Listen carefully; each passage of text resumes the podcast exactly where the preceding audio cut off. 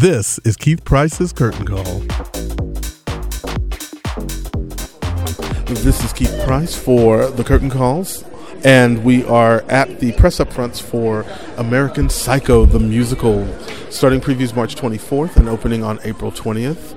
And again, I always have to say this to everyone that's my birthday. Um, my birthday today. Happy birthday. And I am talking to Rupert Goold, the director of this soon to be I'm and I keep saying this to everyone that I've talked to so far that this is going to be like the next conversational musical that people are going to be talking about a lot just because of the subject matter. Were you ready for that kind of conversation and confrontation when you decided to do this project?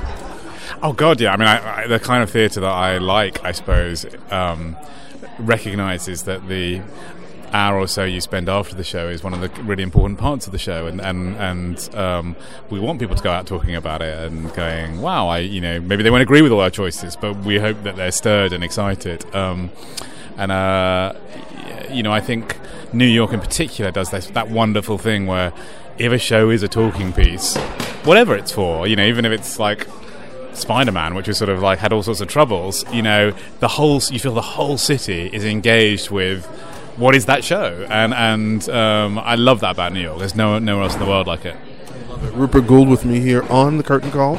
Um, and again, as I went through the notes, I realizing that you actually already have completed a Broadway run of sorts with, once again, which uh, another piece that people were gaga about, King Charles III on Broadway, and there's a lot of Tony talk, of course, as as per usual at this time. But again, that was another piece that kind of had a little wave of controversy because you're talking about the Queen of England being dead and what happens after her. How what it, as as a native Brit, how how much of a risk was that to take on as well?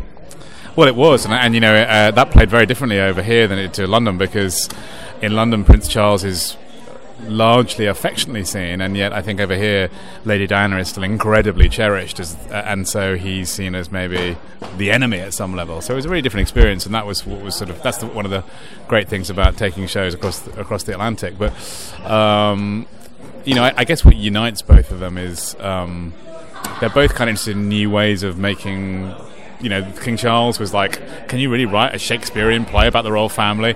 Can the form hit, fit the content?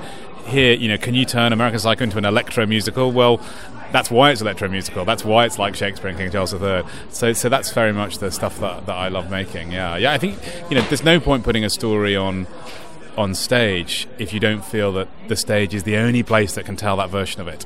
And and you know, this is you know, of course, you know, I didn't really know the movie, and in England, it's not a hugely well-known film. I know it's a big cult movie over here, but you know, this is in no sense an adaptation of the film. This is its own thing. This is a musical inspired by the book and, and to some extent the film as well. But um, it's it's it's a musical. It can only exist as a musical.